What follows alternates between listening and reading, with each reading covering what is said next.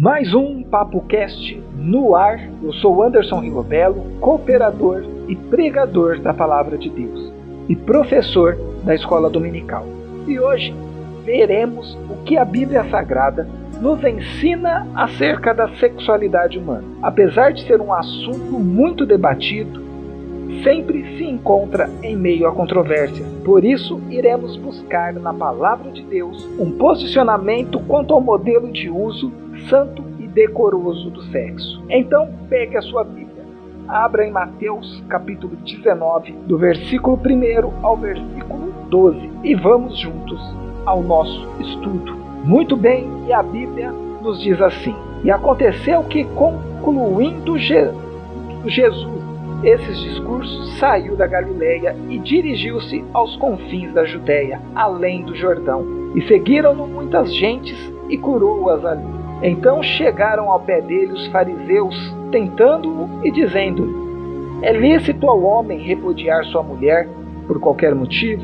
Ele, porém, respondendo, disse-lhes: Não tendes lido?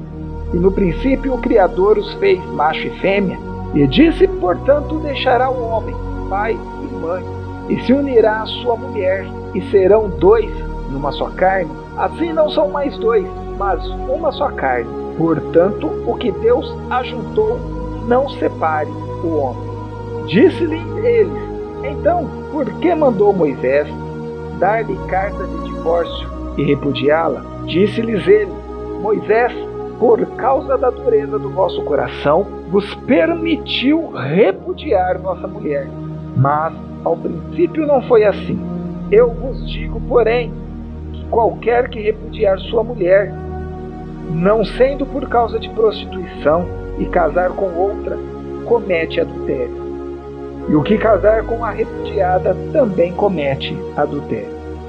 Disseram-lhe seus discípulos: Se assim é a condição do homem, relativamente à mulher não convém casar. Ele, porém, lhes diz: Nem todos podem receber essa palavra, mas só aqueles a quem foi concedido porque há eunucos que assim nasceram do ventre da mãe, e há eunucos que foram castrados pelos homens, e há eunucos que se castraram a si mesmos por causa do reino dos céus. Quem pode receber isso, que o receba. Irmãos, esse é o texto que eu gostaria de usar de base para o nosso papo de hoje, porém me retendo ao versículo de número 4, aonde Jesus diz que no princípio foi feito macho e fêmea.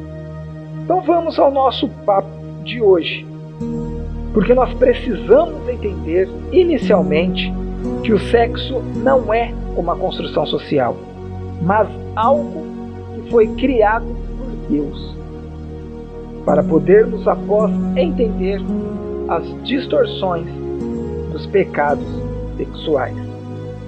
Deus, meus irmãos, criou apenas dois sexos, o masculino e o feminino. Além dessa definição, só existe pecado e abominação diante do Criador e Senhor de todas as coisas.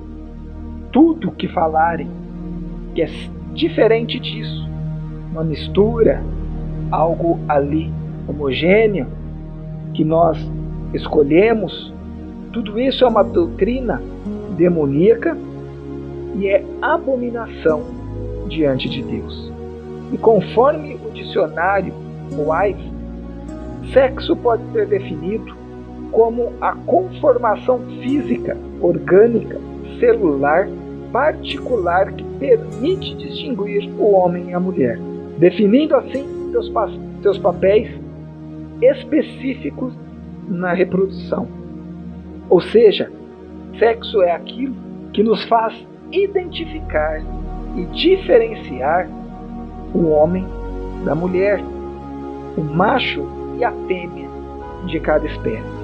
Então essa questão nós vamos ver mais para frente, mas adiantando aí um pouco, essa questão ideológica de que a pessoa escolhe o sexo quando ela cresce é um engano pois o seu corpo já está definido. para o sexo que você tem que ter. Logo, nós nascemos, nós já temos o nosso sexo definido. Inclusive, atualmente nós podemos já saber o sexo de uma criança ainda em seu período de gestação. E com isso, meus irmãos, nós concluímos que o sexo não é resultado de uma engenharia social ou política, como indicam os ideológicos do gênero. Nós nascemos homem ou mulher, e é o que a Bíblia nos mostra em Gênesis, no princípio da criação. Todos os animais, inclusive o homem, foram feitos macho e fêmea, homem e mulher com um propósito. E você já nasce com o seu corpo definido para isso. Você é homem, você nasce com um corpo e com órgãos específicos do homem. E assim, da mesma maneira, a mulher. E desde que foram criados os anjos, não tiveram alteração no seu número de contingentes, porque eles não se reproduzem e foram chamados à existência de uma única vez, ou seja, toda criação, toda a quantidade de anjos que existe, existe desde a sua criação. Existe desde que Deus os criou, eles não se reproduzem, ao contrário de nós, que no entanto nos propagamos através da junção sexual. Portanto, através de Adão e Eva vieram a existir todas as nações da terra.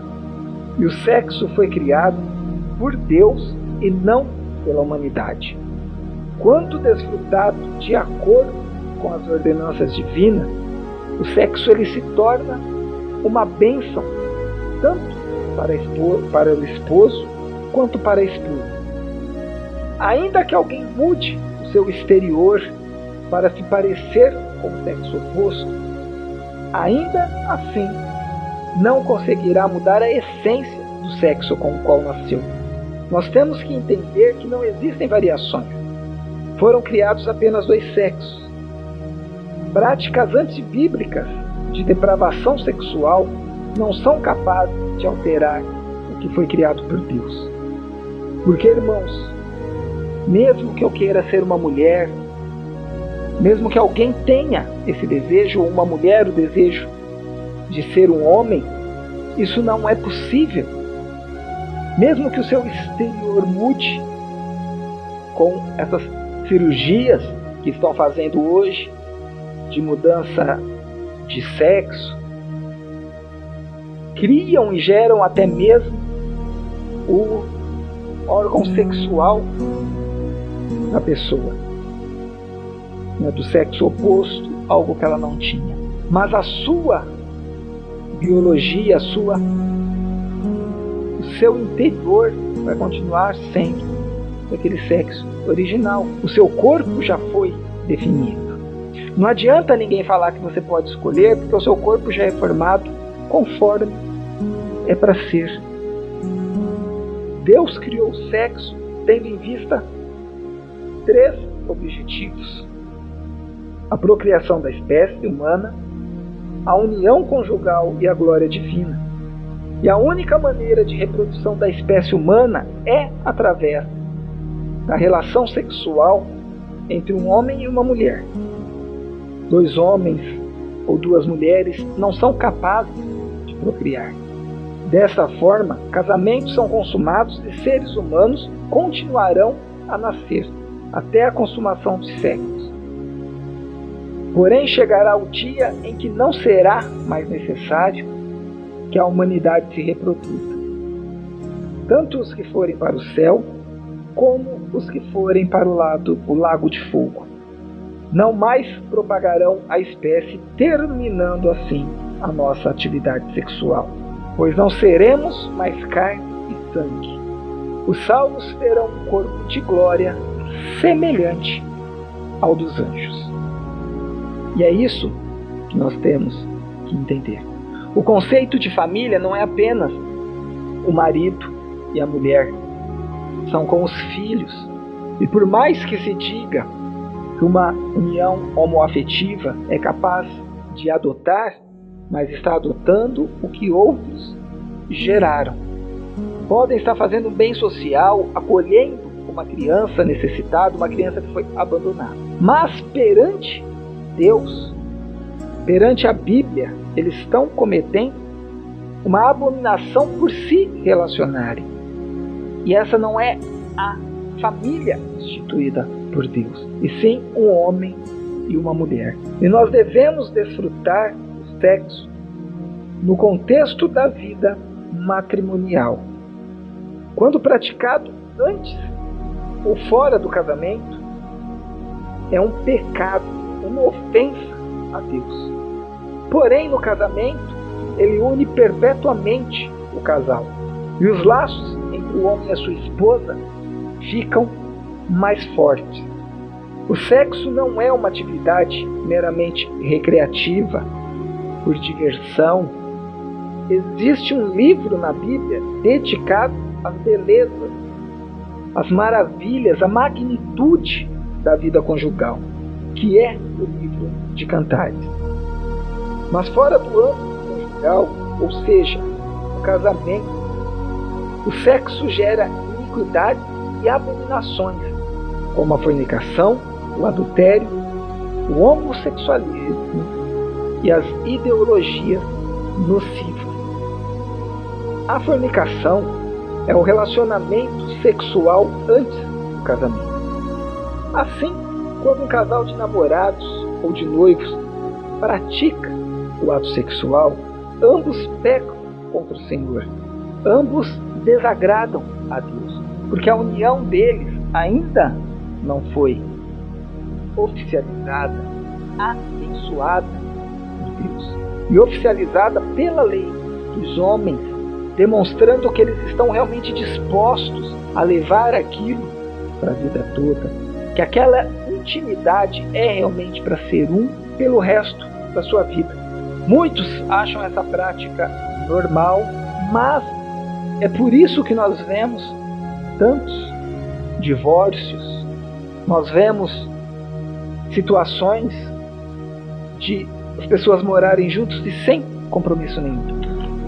E às vezes você que está ouvindo esse, esse podcast pode falar que você conhece pessoas que moram juntos, né, os famosos amaziados, e que tem uma relação muito melhor do que quem é casado.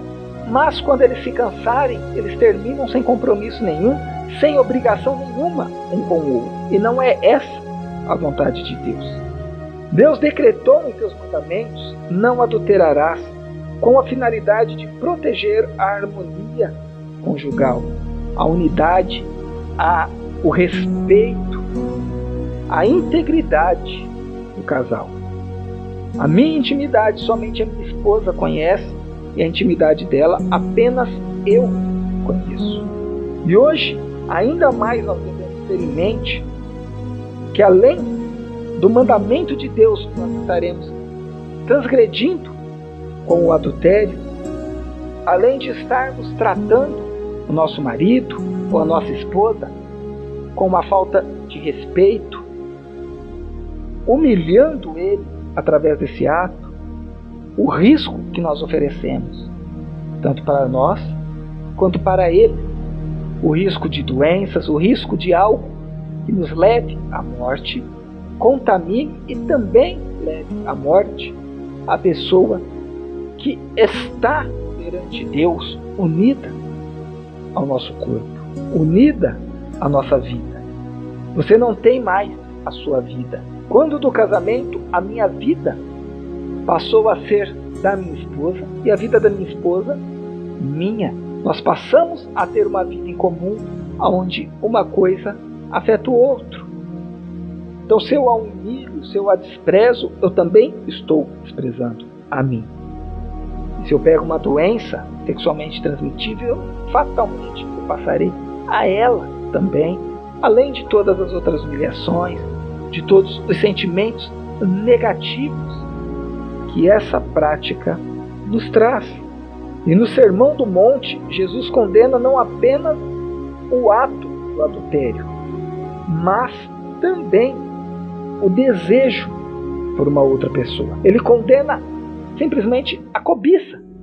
Se eu pensar que eu gostaria de me relacionar com aquela pessoa, Jesus me diz que eu já estou pecando, que eu já pequei.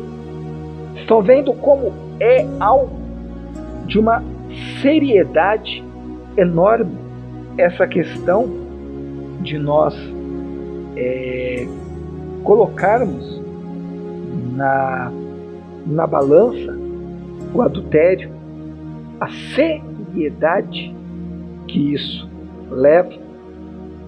E aquele que adultera não terá parte no reino de Deus e nem a guarida, nem a proteção de Deus. Finalmente, a chamada ideologia de gênero é mais uma criação dos inimigos da família cristã. Eles alegam que o sexo é uma mera construção social e tentam convencer os pais a educarem os seus filhos de uma forma neutra, ou seja, não tratá-lo nem como menino nem como menina. O bebê não vai usar, a criança não vai usar roupas de menino nem de menina, da forma como ele se sentir melhor, porque ele vai escolher se ele quer ser menino ou se ele quer ser menina, e vice-versa. Né? As crianças então estariam livres para decidir o seu sexo ideológico. Porém, a Bíblia é taxativa quanto ao pensamento. Basta nós lermos lá em Deuteronômio, no capítulo 22, no versículo de número 5. Deuteronômio 22, no versículo de número 5, que, que diz assim: Não haverá trajo de homem na mulher, não vestirá o homem vestes de mulher, porque qualquer que faz isto é abominação ao Senhor teu Deus. E o apóstolo Paulo também nos diz, para você que diz que isso é da lei, a lei foi abolida com a vinda de Cristo, o apóstolo Paulo diz que é abominação um homem se deitar com outro homem, uma mulher se deitar com outra mulher. E isso está no Novo Testamento, está na Nova Aliança, então está ainda para ser cumprido. E apesar do ser humano ser dotado de sexo, fomos criados para isso, exaltar louvar a Deus, através de uma vida santa e pura e jamais podemos esquecer de que o nosso corpo é o templo do Espírito Santo.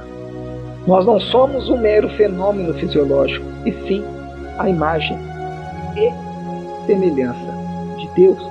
E como imagem e semelhança de Deus, nós temos que fazer de tudo para que nós possamos agradá-lo, possamos ter atitudes semelhantes a que Jesus teve na terra. Nós temos o nosso papel, nós temos a nossa função bem definidas por Deus. E nós não podemos correr disso. Deus nos criou em perfeito funcionamento e não cabe a nós mudarmos nada.